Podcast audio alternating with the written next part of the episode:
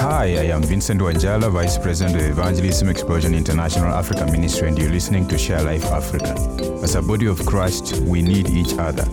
Paul was very clear when he wrote in Ephesians 4:16 that we are joined and held together by every supporting ligament, which grows and builds itself up in love, with each one doing its work.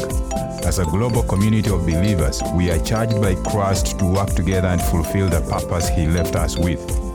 Therefore, go and make disciples of all the nations. Now, I, for one, am so grateful for the team Christ has given us at EE.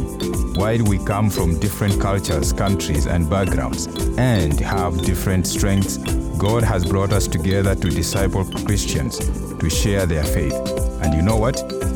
God has also given you a unique gift that you bring to the church to make His love known. So let's persevere together and fulfill Jesus' last command. For more on how you and your church can get started in sharing your faith, visit our website at sharelifeafrica.org.